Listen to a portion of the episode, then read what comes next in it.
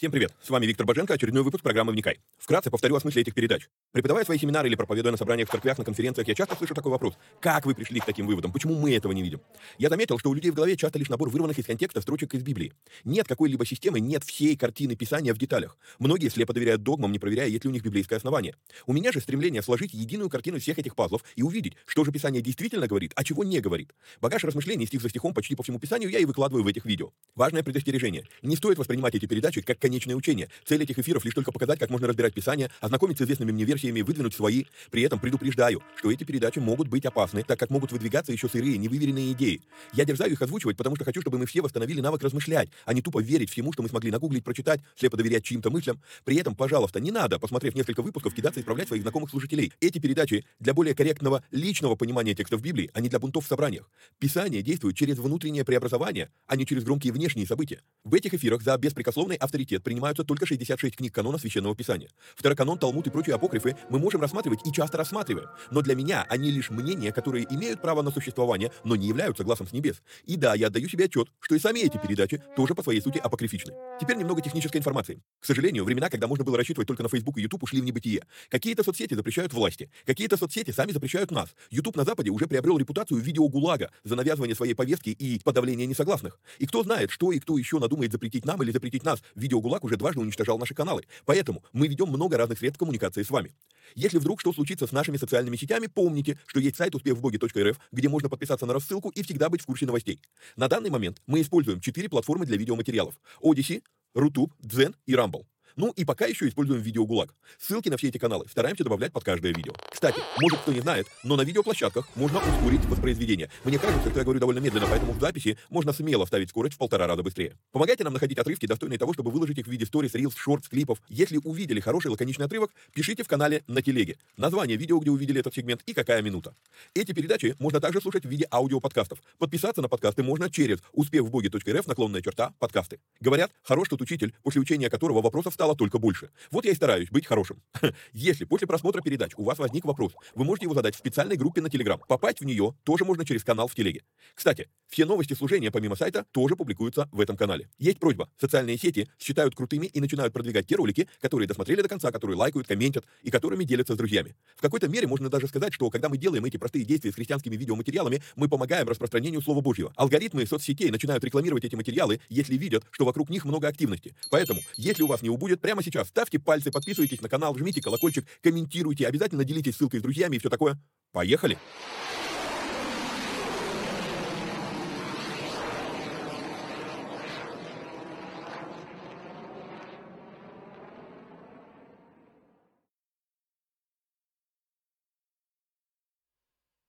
Поехали! То в мед.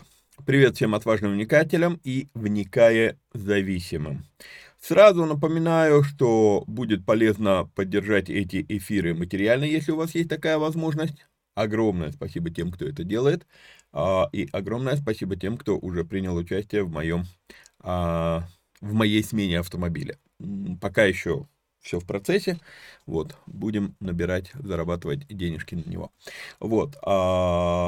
Что еще? Ну, поддержать эти эфиры можно переводом по номеру телефона +7 999 832 0283. Также напоминаю, что продолжает работу наш платный канал Боженко Премиум, в котором мы выкладываем переводы епископа Тиди и в котором я отвечаю на вопросы намного быстрее и более объемно, чем где-либо еще. Помимо этого, разные там мысли иногда делюсь. Допустим, когда переводы Тиди, то я решил, что мы будем делать к проповеди, комментарии к проповеди, в каком плане?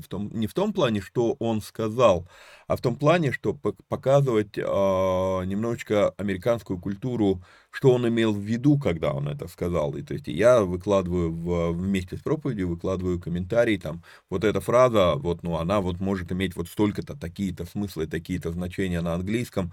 Ну, я думаю, что это будет полезно немножечко пошире понимать, чем просто слушать перевод.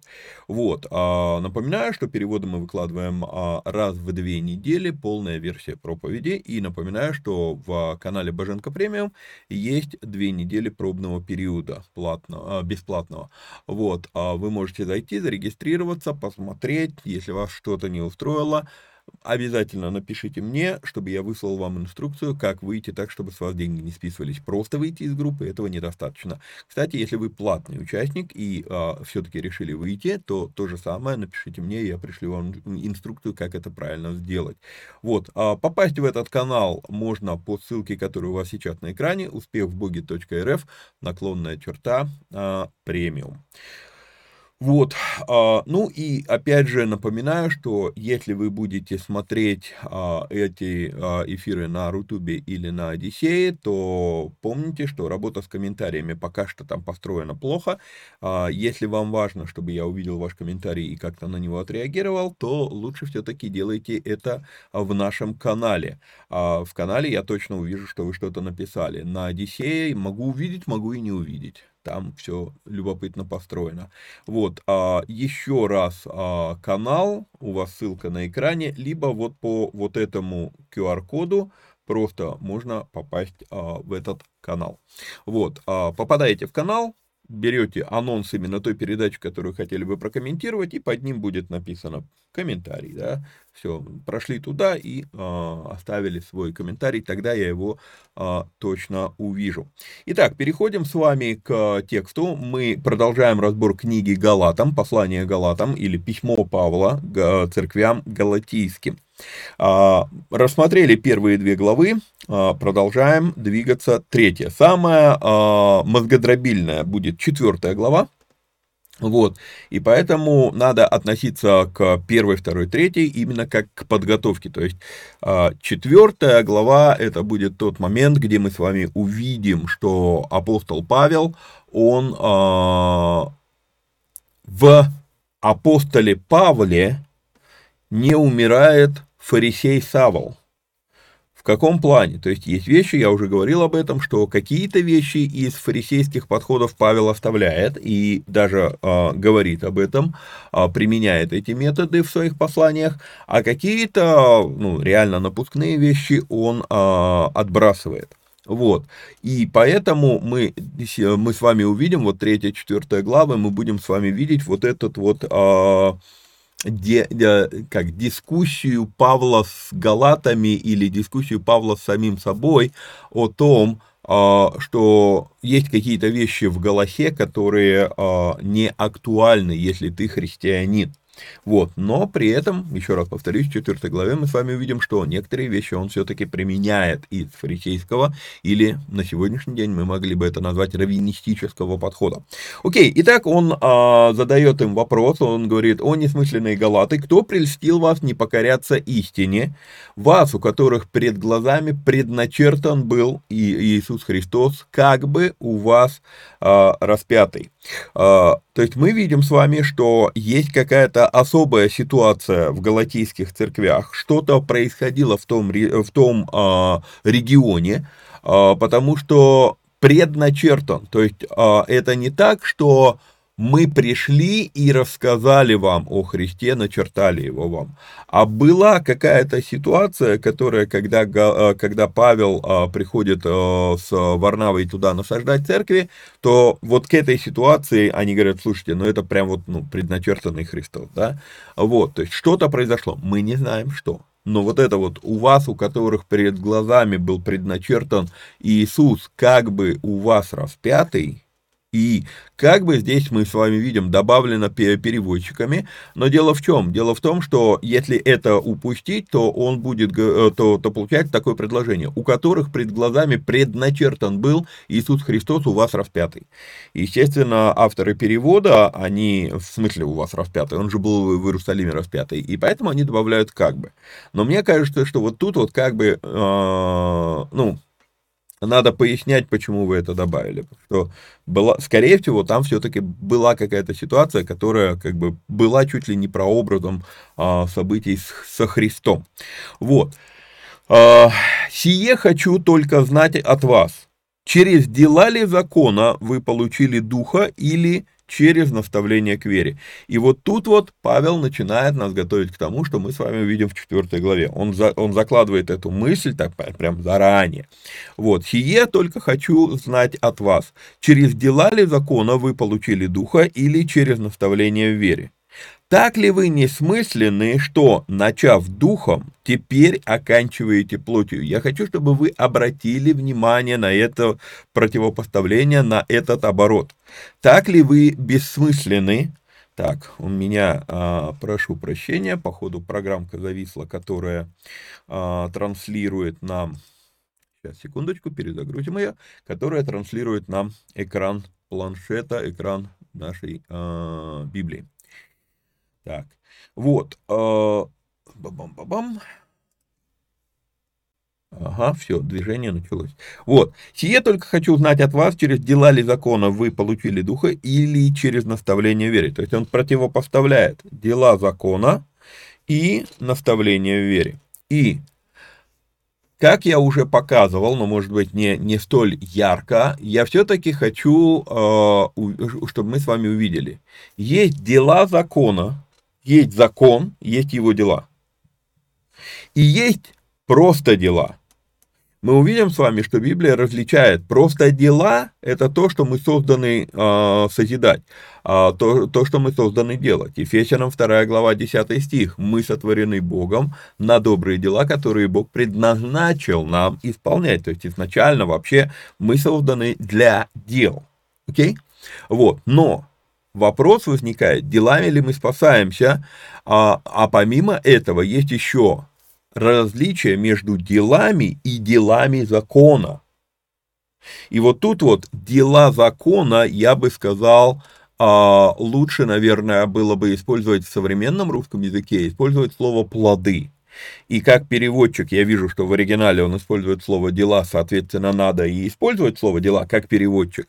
Но как трактователь Писания, я бы сказал, что, наверное, здесь идет «плодами ли закона?» Является ли получение духа плодом закона, или это плод наставления в вере? И вот тут вот нам нужно различать вот эти вещи. Дела закона и просто дела.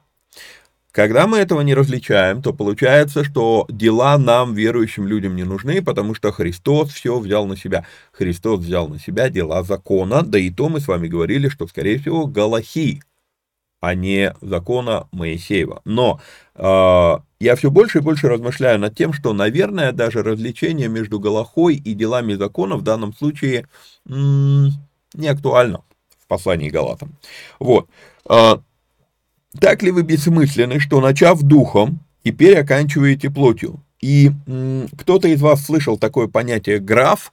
Если занимались высшей математикой, то я рекомендую вам начать строить граф, понятийный граф в голове.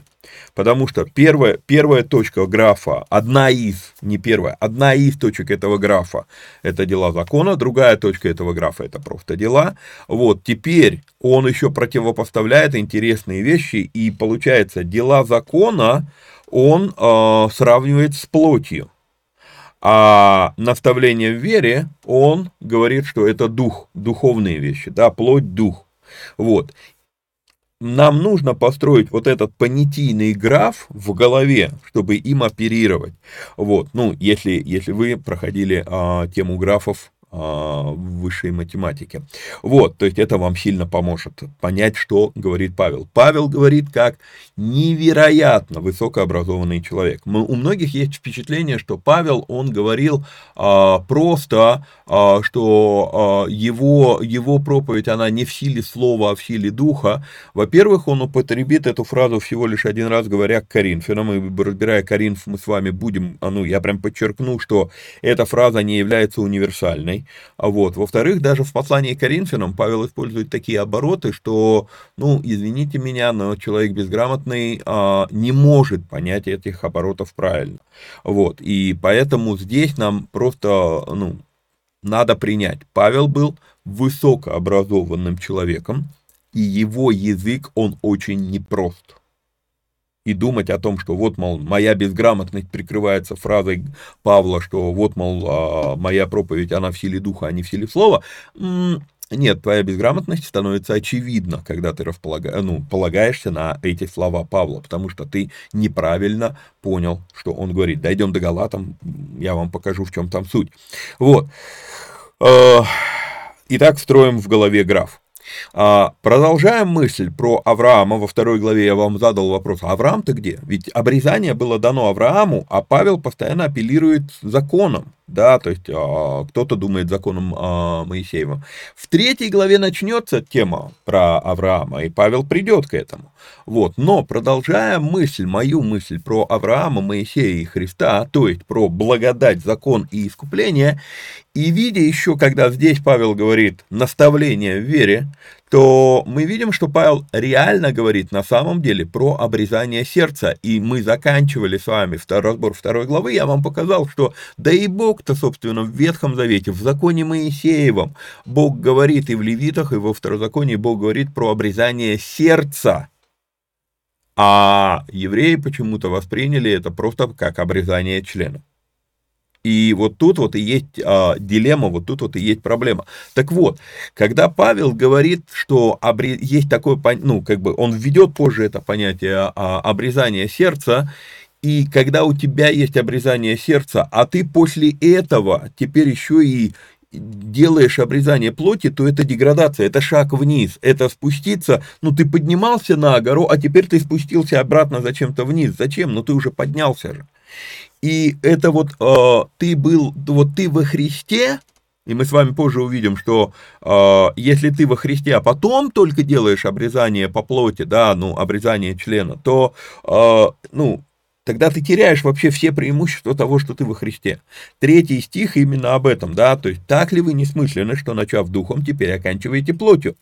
«Столь многое потерпели вы, неужели без пользы? О, если бы только без пользы!» И вот тут вот как раз опять мы видим, что 4 стих, вероятно, отсылает к какому-то событию, которое для нас остается загадкой, и которое упоминается в 1 стихе. Вот, то есть им что-то пришлось преодолеть, им что-то пришлось перетерпеть, вытерпеть. И неужели это было без пользы? Если бы только без пользы, и вот это вот, о, если бы только без пользы, здесь тоже любопытный смысл в этой фразе есть, потому что, да если бы вы только пользы не получили, но Павел дальше будет показывать, нет, вы, когда идете, после принятия Христа идете на обрезание, вы наоборот отступаете, вы не только пользу не получаете, вы убыток терпите. Это то, что Павел дальше будет нам показывать. «Подающий вам духа и совершающий между вами чудеса через дела ли закона?» «Сие производит» добавленные слова. Или опять эта фраза «наставление в вере». И опять же мы с вами видим эти понятийный вот этот набор, да, «дела закона» или «наставление в вере». То есть Павел сравнивает. И он не говорит просто через дела, он говорит через дела ли закона. И я буду наше внимание обращать на эту разницу между делами и делами закона постоянно, потому что вот тогда у нас, я уверен, выправится понимание того, что Павел сказал. Вот. Итак, большой вопрос, про что здесь речь? Про духа с большой буквы или с маленькой? Или про дыхание в целом? Или волю как таковую. Покажу вам еще раз. Греческий язык – это тот язык, в котором нет заглавных букв. И поэтому напомню еще раз, что слово, что большая буква или маленькая буква – это выбирали переводчики, как они понимали, в силу своего учения, в силу своей деноминационной принадлежности и так далее, и так далее. И вот тут вот переведено правильно, а буква большая или маленькая – это может стоять под вопросом. Слово «пневма», да, то есть вот это слово «пневма», это слово… Оно, если я сейчас... нет, подождите, я неправильно, я в греческом языке нажал пневма, и нам тогда стихи приведутся из греческого. Давайте тогда возьмем духа, ну, то же самое пневма, и посмотрим, как это слово используется в Библии. Очень любопытно, вот когда мы делаем использование номера Стронга... Так, прошу прощения, сейчас я уберу свою фотографию... Звук у нас остался, все прекрасно. Вот, когда мы с вами смотрим на использование номера Стронга, то, что вот оно, вот это вот окошко в программе, оно позволяет нам реально крутые вещи увидеть.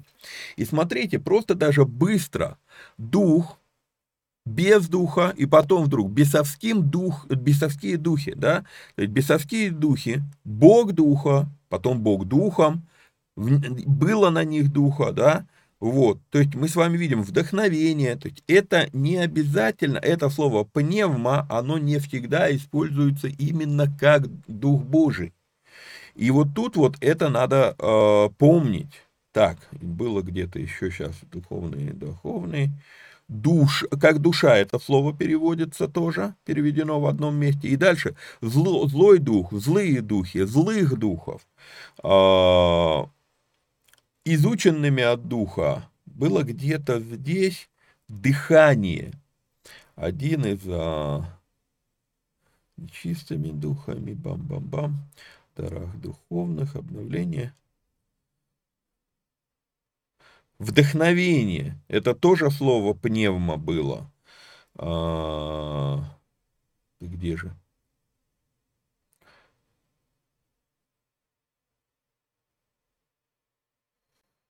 Ага, не нахожу.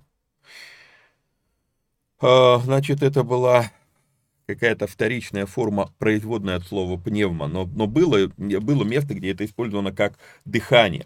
Вот, поэтому, что, да, много раз это Дух Святой, Дух Божий, возведен был Духом, блаженны нищие Духом, сомневаюсь, что здесь речь про Духа Святого, блаженные внутренним, нищие внутренним Духом, понимая, что у них внутри есть потребность по высшему духу, по духу Божьему, да, он изгнал духов, явно вот Иисус не изгонял Духа Святого, да, словом и исцелял всех больных, вот, дал им власть над нечистыми духами, да, и тут же, допустим, вы будете говорить, но дух отца вашего будет говорить в вас, вот, положу дух мой на него, и заметьте, дух мой, здесь переводчики используют дух с маленькой буквы, а мой с большой, да, то есть смотрите, я это к чему? Я это к тому, что слово дух, это более емкое слово, это не только, это не исключительно Духа Божия. И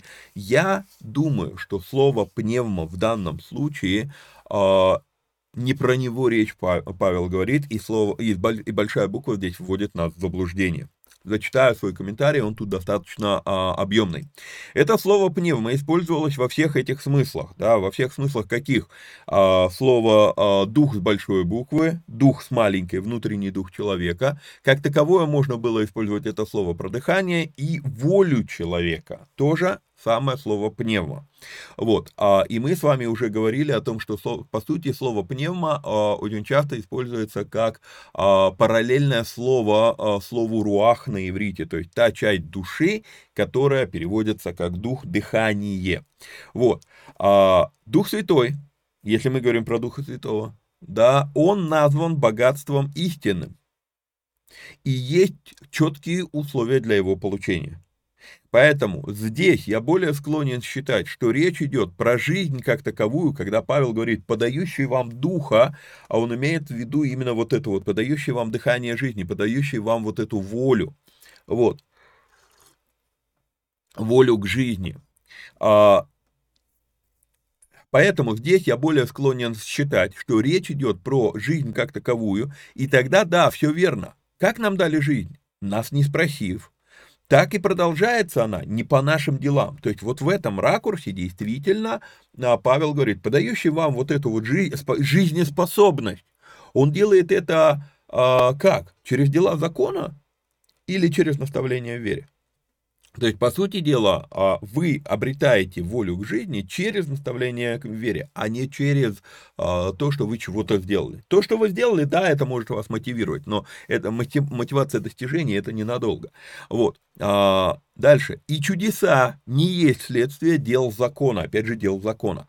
Особенно, если вспомнить, что очень велика вероятность того, что Павел говорит все-таки про Галаху, а не про закон Моисеев. И, кстати, не припоминаю я, где-нибудь в Библии есть наши дела как условие чудес? Вообще вот где это? Есть ли такое, что вот если вы будете вот это делать, то чудеса будут в вашей жизни? Есть только одно, если будете веровать, да, то чудеса будут в вашей жизни. Это все. Вот. А вот именно дела. Дела являются условием для чудес? Не помню такого. Да, если человек, и вот тут вот нюанс уточняю, да, если человек будет жить свято, то Бог будет с ним. Да, если человек будет жить свято, Бог с ним, то этот человек и будет иметь больше шансов видеть и переживать чудеса. Здесь я абсолютно согласен. Но Бог посылает дождь на поле грешника и праведника одновременно. Писание так говорит нам. Короче, вот тут вот в 5 стихе, я думаю, что слово «дух» должно быть с маленькой буквы. И вопрос, по сути дела, не требующий ответа, то есть вопрос риторический. Вот. Однако, если мы обратим внимание на концовку этого стиха, да, или через наставление веры. А всегда ли чудеса есть наставление веры? Например, колдунья вызывает духа Самуила Саулу. Это было наставление веры? Это чудо! Но было ли это наставлением веры? Или есть предостережение, мы с вами можем открыть Второзаконие, 13 главу, с 1 стиха, и мы увидим с вами, если восстанет среди тебя пророк или сновидец и предоставит тебе знамение или чудо, и сбудется то знамение или чудо, о котором он говорил тебе, и скажет потом, пойдем вслед богов иных, которых ты не знаешь, и будем служить их, то не слушай слов пророка сего или сновидца сего, ибо искушает вас Господь Бог ваш, чтобы узнать, любите ли вы Господа Бога вашего от всего сердца вашего и от всей души вашей. Потрясающие 3 стиха. Которые ставят под вопрос вообще, что Павел пытается сказать, потому что он или через наставление в вере. Но мы с вами видим, что чудеса могут происходить не только через наставление в вере. То есть не через дела закона, да. Наставление в вере увеличит твои шансы видеть чудеса, да. Но чудеса, и это опять же растет наш понятийный граф, да, вот, чудеса, не всегда являются не только следствием наставления в вере. Чудеса бывают и без этого. Так, Авраам поверил Богу, и это вменилось ему в праведность. Вот теперь, в 3 только главе, но напомню, не было у Павла разбивки на главы, то есть он все это пишет, но вот написав уже много-много-много текста, вдруг Павел приходит таки к Аврааму. Авраам всплывает в разговоре Павла. И мы уже обсудили его роль и видим, что слова Павла про Авраама лишь подтверждают сказанное. Изначально смиренный Авраам, то есть обрезание сердца, да, смиренный Авраам, получил лишь внешнее свидетельство своего обрезанного сердца. Одно то, что он поверил Богу, этого было достаточно для полного изменения его жизни, вплоть до того, что он сына своего не пожалел, мы потом это видим в его истории. Вера, говорил уже неоднократно, вера – это про послушание, и вот эта вера, она вменилась ему в праведность. Когда мы будем открывать Иакова, когда мы будем разбирать Иакова, то мы с вами увидим, в прошлом эфире я показывал вам эти слова, что человек оправдывается делами, а не верою только. Хотя здесь Павел говорит, что только верую, да, во 2 главе. Я вам показывал этот, казалось бы, конфликт. Или все-таки это 2 крайности, чтобы мы с вами остановились где-то посередине. Вот. Итак, изначально смиренный Авраам получил лишь внешнее свидетельство своего обрезанного сердца. Одно то, что он поверил Богу, этого было достаточно для полного изменения его жизни, вплоть до того, что он сына своего не пожалел. Вера – это про послушание, и эта вера вменилась ему в праведность. И когда мы будем это разбирать в Иакова, мы увидим. И я вам уже говорил, что совместное чтение Галатам и Иакова покажет нам, что если твои дела, твое послушание говорят об обрезанном сердце, другие знамения, то есть обрезание члена, перестают быть обязательными, а на самом деле начинают мешать. Вот это фундаментальная мысль, и мы увидим ее очень ярко в 4 стихе, хотя там будет совсем другой понятийный граф. Вот. Дальше. «Познайте же». Да, так Авраам поверил Богу, и это вменилось ему в праведность. «Познайте же, что верующие суть сыны Авраама». И напомню себе еще раз и вам динамику. В 15 главе сказано, что Авраам поверил, и это вменилось ему в праведность, а только в 17 главе Бог дает уже праведному Аврааму знамение обрезания. То есть, по сути, история Авраама, она в какой-то мере подтверждает, наоборот, то, что говорят иудействующие, а не Павел.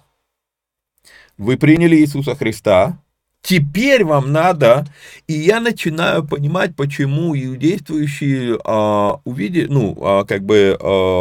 пришли к такому выводу. Есть пример такой. Но вот в 4 главе мы с вами увидим, что, почему и в чем иудействующие заблуждались. Итак, мы с вами уже говорили про два разных вида праведности, вмененную и достигнутую. Однако, ни та, ни другая не делает нас непорочными. Вспомним разбор книги Иова и наш разговор о трех разных состояниях. Непорочность, праведность и святость – это не синонимы, это разные понятия. Так вот, если мы сыны Авраама, если уверовали, как Авраам, это уже вменяется нам как стремление к Богу, как богоискание, и вот это вот вменяется в праведность. То есть я уверовал, как Авраам, то есть, раз ты говоришь, значит так и есть, все. И вот это вот и вменяется как праведность, то есть это начало движения к святости. Но вопрос вот в чем. Праведность не дает тебе непорочности, как это было у Иова. Вот. Итак, это вменяется нам уже как стремление к Богу, как богоискание. И вот после этого уже ищущему Бога человеку Бог дает правила поведения в его присутствии. И мы с вами увидим потрясающую фразу в 6 главе, забегая наперед. Столько много написать о том, что, как многие думают, Павел пишет в опровержение закона, но потом Павел в 6 главе, он вдруг говорит про закон, который нам надо исполнить. Поговорим об этом, когда придем в 6 главу. Итак,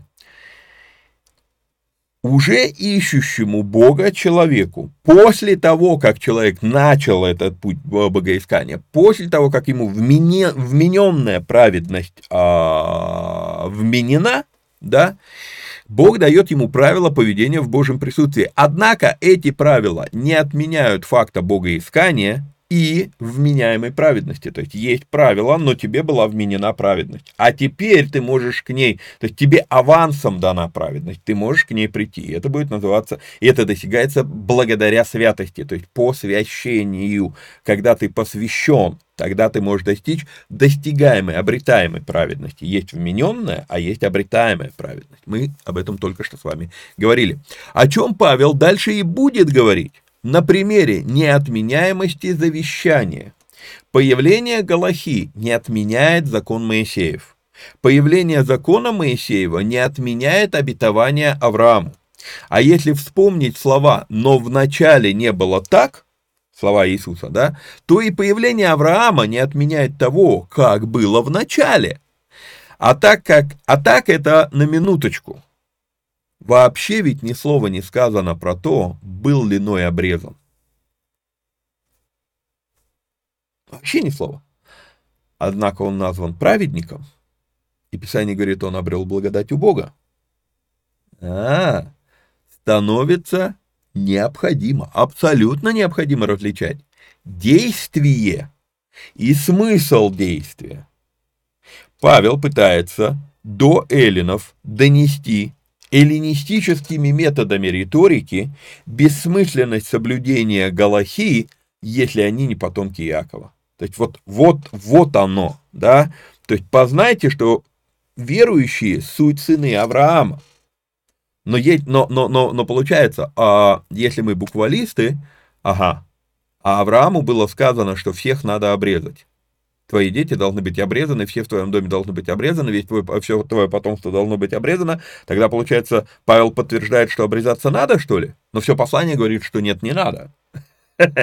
Потому что это риторический прием, эллинистический риторический прием, который Павел им владеет, но он не свойственен иудейской культуре. И с этим тоже надо разбираться. Именно поэтому, помимо иудейской культуры, очень важно еще и разбираться с греческой риторикой, все-таки знать греческий язык, хотя он нам, даже не вторая, а третья степень относительно танахического иврита, да, но все равно, то есть, когда ты знаешь вот эту культуру эллинистическую, тебе проще понять вообще, что Павел здесь делает, потому что пока еще вдруг он говорил о том, что обрезания не надо, но когда он приводит пример и говорит, познайте, что верующие суть сыны Авраама, Аврааму было сказано, что все его сыны должны быть обрезаны.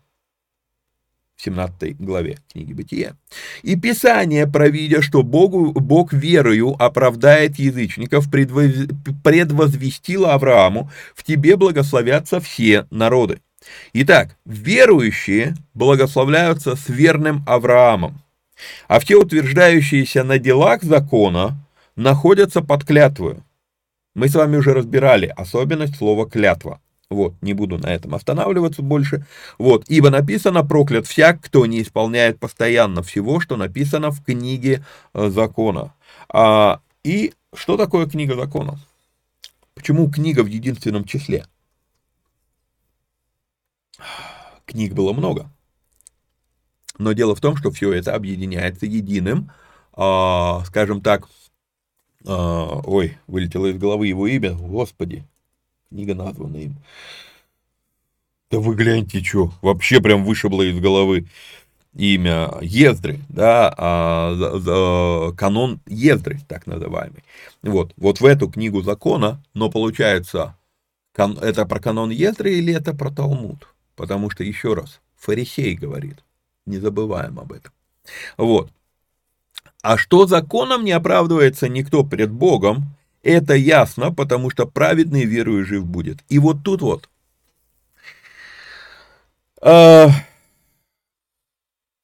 Одиннадцатый стих настолько перевирают, когда его цитируют, что я просто, я не знаю даже, как адекватно реагировать на то, что делают из слов Павла.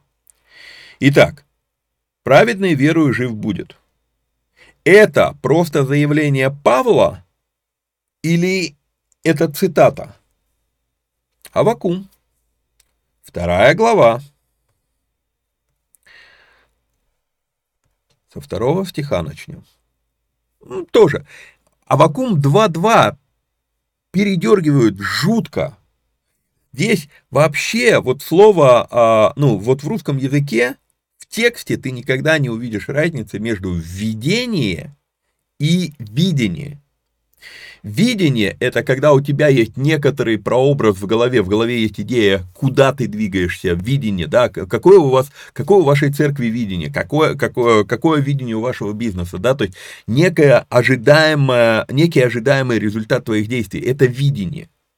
Но есть еще видение, это то, что ты увидел. Да, то есть это то, что это, галлюцинация некоторая, да, то есть это то, что ты что-то увидел, что нереально. И вот часто Аввакум 2.2 используется как для видения, в то время как здесь про видение сказано, да. «На стражу мою встал я, стоя на башне, наблюдал, чтобы узнать, что скажет он во мне, и что мне отвечать по жалобе моей, что скажет он во мне. И отвечал мне Господь и сказал: запиши видение, то, что ты увидишь, потому что дальше будет, с 4 стиха, начинается видение, которое Бог показывает Аввакуму о грядущих событиях, то есть пророческая галлюцинация, которую Аввакум видит. И вот это надо было записать, не видение, а видение. Запиши видение и начертай ясно на скрижалях, чтобы читающий легко мог прочитать, или еще вот это слово легко, быстро мог прочитать. Напиши его ясно, таким образом, чтобы вот, люди не задерживались, увидели, так вот что происходит. Значит, нам надо делать вот это. То есть дальше будет инструкция, что евреям надо делать в момент гонений. Вот. «Ибо видение относится еще к определенному времени и говорит о конце и не обманет, и хотя бы и замедлило, жди его, непременно сбудется и не отменится. Вот душа надменная не успокоится, а праведный», и вот они эти слова, «а праведный своею верою жив будет. Надменный человек, как бродящее вино, не успокаивается, так что расширяет душу свою, как ад. И как смерть он ненасытен, и собирает к себе все народы, и захватывает себе все племена. Итак, мы с вами видим в 4 стихе душа надменная, в 5 надменный человек. То есть речь идет о сравнении двух этих вещей.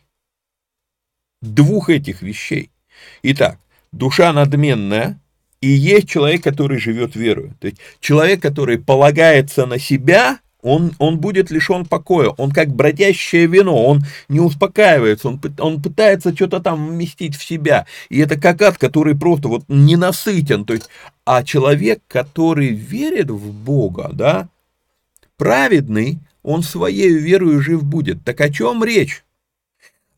Речь о том, что на самом деле не верою человек спасается, а здесь речь, кто чем живет. Когда человек надменен, его жизнь, она одержима его хотелками, аппетитами, он на себя рассчитывает. Когда человек верующий, его жизнь, она насыщена верой, то есть его жизнь будет вращаться вокруг этого. А если мы еще здесь откроем Иакова, боже что мой, где вы у меня, Иаков-то? Иакова, 2 глава, с 21 стиха, еще раз, да, то мы читаем: «Не делами ли оправдался Авраам, отец наш, возложив на жертвенник Исаака, сына своего? Видишь ли, вера содействовала делам его». Верующий своею верою жив будет, то есть он будет жить вот этими вещами, то есть он будет жить тем, что, если для него вера – это не внешняя вывеска, я верующий, а живет он не так, то это будет человек надменный, Аввакум говорит об этом. Но когда ты верующий, то дела показывают твою веру. «Видишь ли, 22 стих, что вера содействовала делам его, но этой веры было недостаточно». Он говорит, и делами вера достигла совершенства, достигла полноты. И исполнилось слово Писания, веровал Авраам Богу, и это вменилось ему в праведность, и он наречен другом Божьим. Видите ли, читали уже 24 стих с вами, что человек оправдывается делами, а не верою только. И вот тут вот получается, когда мы с вами собираем все элементы этой мозаики, не зря я вам говорил, нужно встроить понятийный граф в голове, какие термины конкретно Павел использует и чем они друг от друга отличаются, чтобы разобраться, что происходит.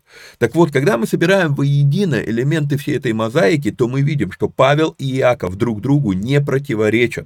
Потому что они говорят о разных понятиях. Один о законе и о делах закона. Другой просто о делах. У Авраама не было закона, у Авраама были дела. Но Павел говорит, дела закона, причем в контексте обрезания. Дела закона, а потом мы с вами вдруг увидим дела. У Иакова мы видим дела, а не дела закона. Это другое понятие, хотя и созвучное. Так вот. Зачитаю комментарий. Когда мы собираем воедино элементы этой мозаики, мы видим, что Павел и Иаков не противоречат друг другу, потому что говорят о разных понятиях. Один о законе и о делах закона, другой просто о делах. Сюда завязаны и вера с оправданием. Так вот, исполнение закона – это не вера. Дела закона и закон, еще раз, это галаха в данном случае. Так вот, исполнение закона – это не вера, а попытка выслужиться перед Богом. И действительно, это не приводит к оправданию. А когда ты уже оправдан, это приводит тебя к делам. Я не планировал, но все-таки покажу вам этот пассаж. Я на семинаре его очень часто показываю, деньги по-библейски, потому что, сколько можно брехать по поводу того, что Павел сказал. Павел сказал не то, что мы приписываем его словам.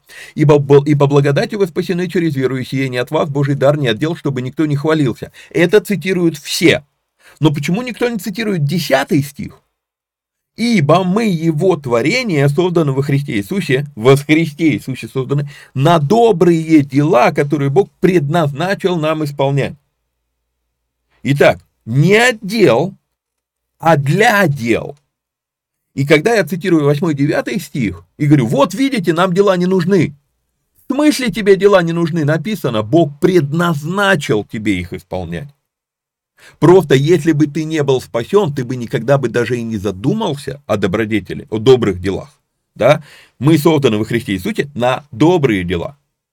А когда человек не во Христе Иисусе, то он не задумывается, добрые дела – это не хорошие поступки. Хороший поступок, позаботиться о бедных, да, это хороший поступок. Он становится добрым делом, если ты это делаешь, потому что Бог сказал.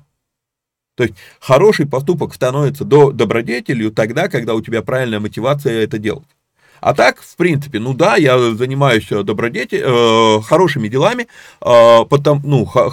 делаю хорошие поступки, потому что это выгодно. Или потому что, я себя так хорошо чувствую после этого, и так далее. Любой другой мотив, хороший поступок не делает добрым делом. А вот когда у тебя ты это делаешь, потому что Бог сказал, да, то есть ты веришь Богу, Бог говорит, значит, я как верующий Его Слову, я иду и исполняю Его Слово. Тогда, и все послание Иакова, оно о том, что ты, что ты услышал, иди теперь и делай. Если ты говоришь, что ты верующий, то иди сделай то, что Бог тебе сказал сделать. И вот тут, вот оно, они не противоречат, Павел с Иаковом друг другу. Если я читаю Ефесянам 2 главу 8, 9 и 10, а не только 9, и все, и мне больше ничего не надо. Потому что, когда я читаю 8, 9, я противоречу тому, что Павел сказал. Это то, что... Итак,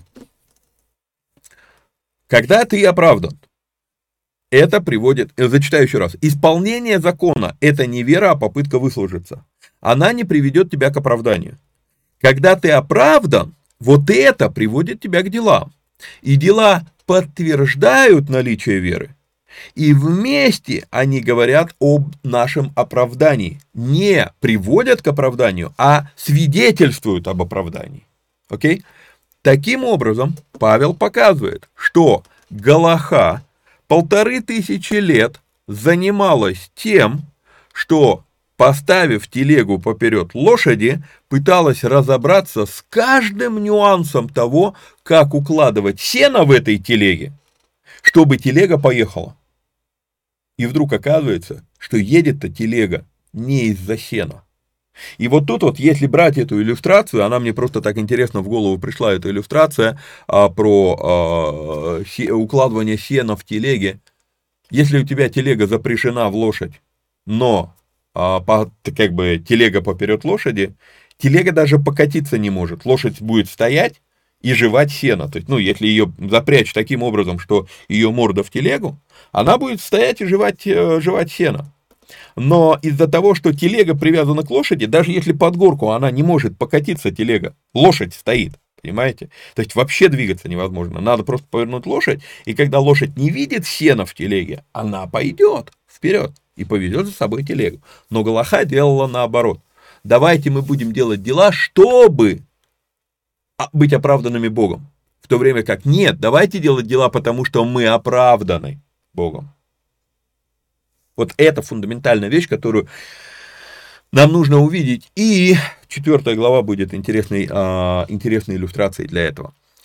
А что законом никто не оправдывается, никто пред Богом, это ясно, потому что праведный верою жив будет. Мы с вами разобрали, что праведный верою жив будет. Это реально, это то, о чем ты будешь жить. И 12 стих, а закон не по вере, но кто исполняет его, тот жив будет им. И я хочу обратить ваше внимание, что исполняющий закон, Павел говорит, будет жив им. Тогда, если фраза «праведный верою жив будет», как многие ее трактуют проповедники, если эта фраза обозначает, что вот, мол, праведность приводит нас к вечной жизни, то тогда, получается, Павел говорит, что тот, кто исполняет закон, его дела закона могут привести к вечной жизни. Может, не об этом речь? Может, смысл этой фразы вообще в другом? Еще раз, если мы с вами вернемся в Аввакум, мы увидим с вами, что речь не о том, что человек спасается верою или делами, а речь о том, вокруг чего вращается жизнь человека. Мы нередко про сильно увлеченных людей, мы говорим, да он живет этим. Тут недавно получилось, уже рассказывал, в последние 2 месяца прошлого года меня прям обуяло желание закончить баню, доделать баню в своем доме. А у меня баня стоит уже 14 лет, она 15-й год, она недоделанная. Вот, и все, и я, фокусируюсь на том, чтобы хотя бы парилку сделать. Ладно, там вся баня, там комната отдыха, там санузел, это, там еще много работы, но вот парилка, да. И потом, когда я смотрю, в декабре месяце, я начал это делать, и в декабре месяце любой разговор, с кем я разговариваю, у меня перекатывается на баню.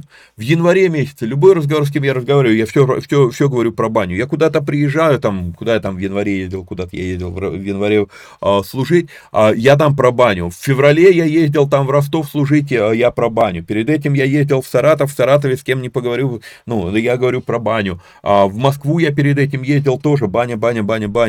И я понимаю, что это стало уже каким-то в какой-то мере чуть ли не одержимостью. Я такой, стопэ, дорогой, ты не баней живешь. Но я понимаю, что я стал жить баней, да, вот этой идеей, баня. Понимаете, то есть, когда человек сильно чем-то увлечен, мы говорим, да он живет этим. И вот об этом смысле, не о том, как ты спасешься, а вот праведный верою жив будет. То есть праведный человек, у него все, все, что он видит, у него все это вопрос вера в Бога. И когда разговариваешь с реально людьми, которые одержимы верой в Бога, в хорошем смысле слова, то, о чем с ними не заговори, у них все скатывается к тексту Библии, или к молитве, или к тому, чтобы идти евангелизировать, да, то есть праведный верою жив будет, вот о чем речь. То есть, если человек праведный, то вся его жизнь будет вращаться вокруг веры, а не вокруг того, чтобы выслужиться перед Богом, и вот тут начинает появляться тончайший нюанс. Итак, вот о чем речь. Не о том, что кто-то выживает благодаря вере, а кто-то благодаря закону. Речь лишь о том, что чья-то жизнь вращается вокруг движения в Боге, благодаря подаваемой нам благодати, а чья-то вокруг попыток выслужиться перед Богом своими силами, чтобы заставить Бога дать тебе эту благодать. И вот этот второй вариант, он не работает. И тогда действительно возникает вопрос, а смысл? Смысл обрезаться, если благодать тебе уже дана, а членами семьи Иакова вы не являетесь. Праведность уже может вмениться, если есть богоискание. Что тебе еще надо-то? Вот о чем. Но из-за того, что, еще раз, раздербанили Павла на стишки, взяли одну строчку, даже и то не полностью строчку, да, и теперь размахиваем этим стишком, не стихом даже, стишком, размахиваем на всех перекрестках, а потом удивляемся, как у нас не стыкуется? Не стыкуется Писание, не стыкуется жизнь, да потому и не стыкуется, что, мы пытаемся заставить Библию говорить то, чего она не говорит. Христос искупил нас от клятвы закона, сделавшись за нас клятвою, ибо написано, проклят всяк висящий на древе, дабы благословение Авраамова через Христа Иисуса распространилось на язычников, чтобы нам получить обещанного духа верою. Тут тоже надо вникнуть в фарисейские обороты. То есть у Павла здесь такая любопытная смесь, он использует греческую риторику, но он использует, но философия у него, мировоззрение у него иудейское, фарисейское. И это надо разобрать. Потому что иначе, читаю. Я вам говорю, что мы уже разбирались с клятвой. Нет, это я столько раз готовился записать этот эфир. Сорян, в этой же передаче разберемся еще раз со словом «клятва». То есть, чуть выше, там пара стихов выше, я вам сказал, мы это уже разобрали. У меня в голове уже все, мы это разобрали, потому что я столько раз готовился к записи этого эфира. Как я обычно готовлю эфир, то есть я пытаюсь, особенно, если книга Галатам, там 6 глав всего, я пытаюсь несколько раз всю главу прочитать, собрать все комментарии воедино, чтобы как бы была определенная, логическая линия, чтобы внутренних противоречий не было и так далее. И в итоге у меня иногда бывает такое, что да я вам это уже говорил, потому что я это говорил, когда я писал контекст передачи. Окей, конспект передачи. Итак, проблема модификации русского языка.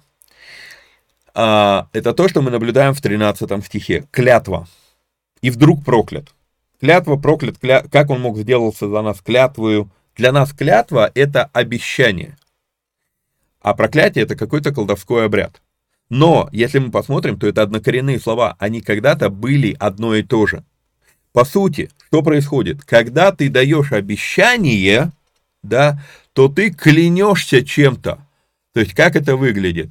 Если я этого не сделаю, я тебе эту мышку отдам, или фраза «мамой клянусь», и так далее, на Кавказе, если я этого не сделаю, то пусть со мной то и то будет, получается, что когда я клянусь, я накладываю на себя проклятие. Что такое проклятие? Обещание что-то отдать, если я этого не выполнил. Обязательство. Окей? И вот это обязательство, оно есть проклятие. То есть, что такое проклятие? Это не колдовской обряд какой-то. Потом это слово стало в русском языке, в современном русском языке имеет такой смысл, но изначально слово проклятие, оно было, что вот этот предмет проклят.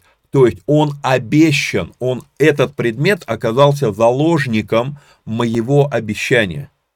То есть это что такое заложник? Залог.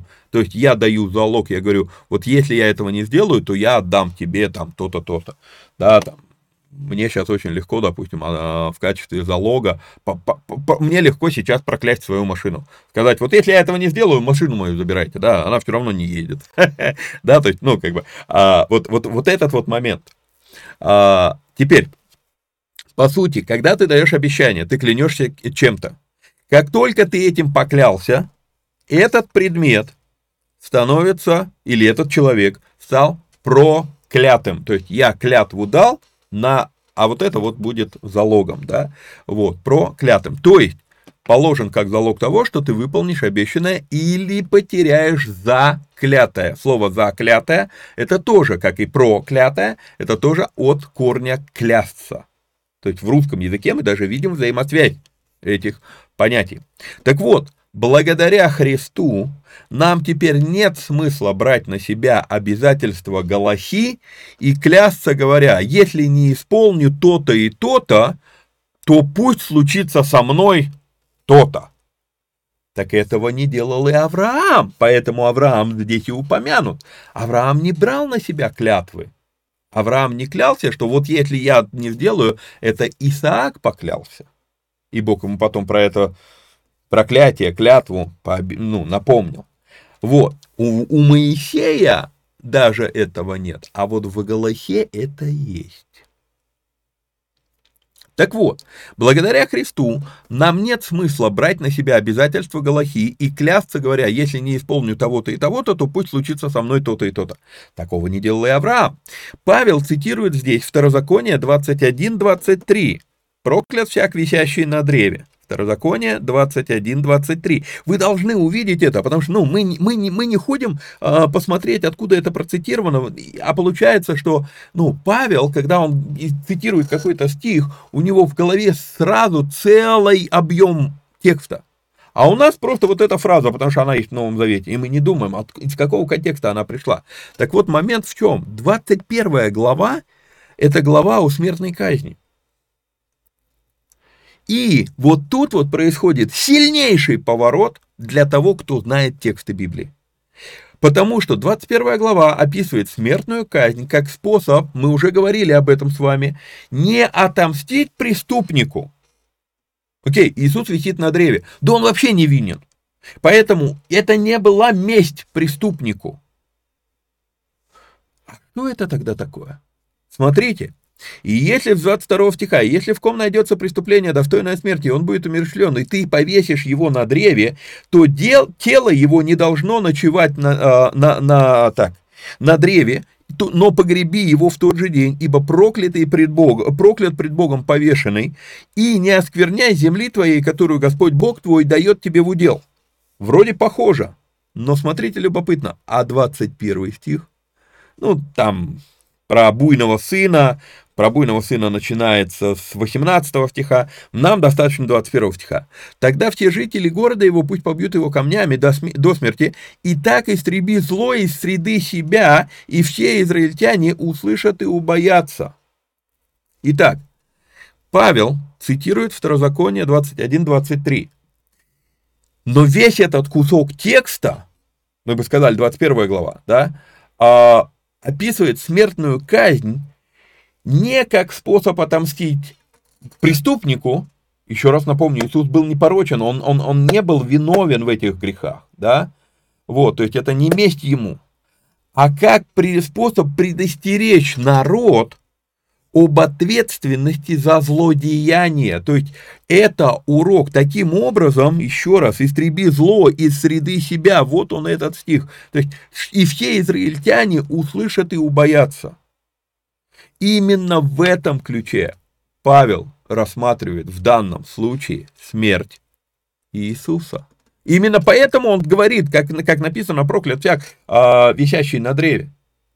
А мы что из этого делаем? А мы переворачиваем это с точностью до наоборот. Все, то есть он был распят, значит, по барабану, что я теперь делаю, его смерть покрывает все мои грехи. Об этом ли здесь речь? Вот именно, почему Павел именно этот стих цитирует-то? И дальше он говорит, дабы было благословение Авраамова через Христа Иисуса. Стоп. Благословение Авраамова, подождите. Но проклят всяк, висящий на древе, это закон Моисея, это было уже через 430 лет после Авраама. Так это на минуточку. Итак, Павел возвращается к той мысли, что Бог изначально через Авраама хотел благословить все народы. И мы увидим с вами очень ярко это в 4 главе. Бог изначально через Авраама хотел благословить все народы. А Израиль прихватизировал себе отношения с Богом, сказал, что это только для них. Почему и был отодвинут на время на второй план?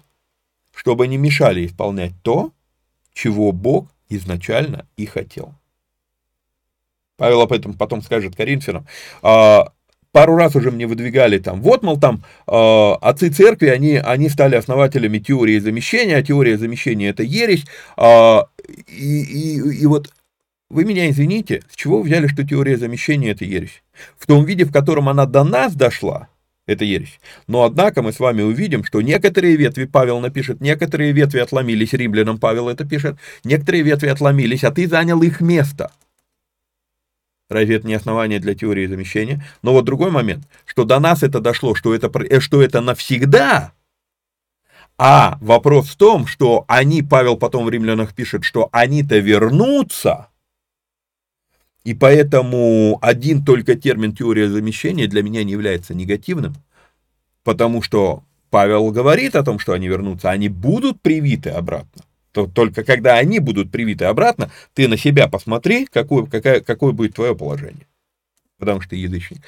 Ну, дойдем до римлян, будем это тоже разбирать. То есть, понимаете, ну, Павлу надо смотреть целиком, это очень объемный материал. Так вот, итак, Павел возвращается снова к той мысли, что изначально через Авраама Бог хотел благословить все народы.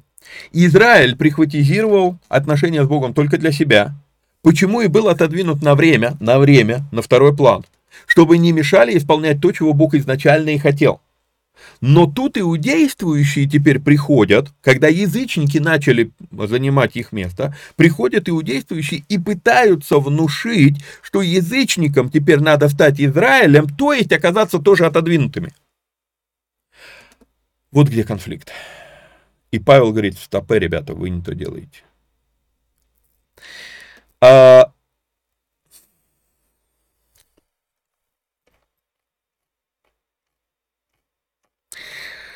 Давайте, наверное, мы на этом сейчас остановимся. Передача уже час. У меня еще большие комментарии по остатку 3 главы и еще больше комментариев по 4 главе, потому что 4 главу надо разобрать. Поэтому на сегодня, наверное, все. Я сейчас все равно записываю несколько эфиров подряд, то есть я сейчас выключу камеру и буду записывать, у меня трехнедельная поездка, вот, поэтому, опять же, я в студии долго не буду, поэтому как бы записываю несколько эфиров наперед. Поэтому, в принципе, я закончу сейчас, вы продолжение увидите через неделю, а я-то буду записывать прямо сейчас, то есть мысль я точно не потеряю, тем более она у меня законспектирована. Поэтому напоминаю, что надо подписаться, лайкнуть, прокомментировать, поделиться ссылкой. Ну и если есть такая возможность, то нужно поддержать эти эфиры материально. Сделать это можно по номеру телефона, который у вас сейчас на экране, +7 999 832 0283. Ну а так, до следующей встречи. Вникайте самостоятельно. Всех вам благ и благословений. Пока-пока.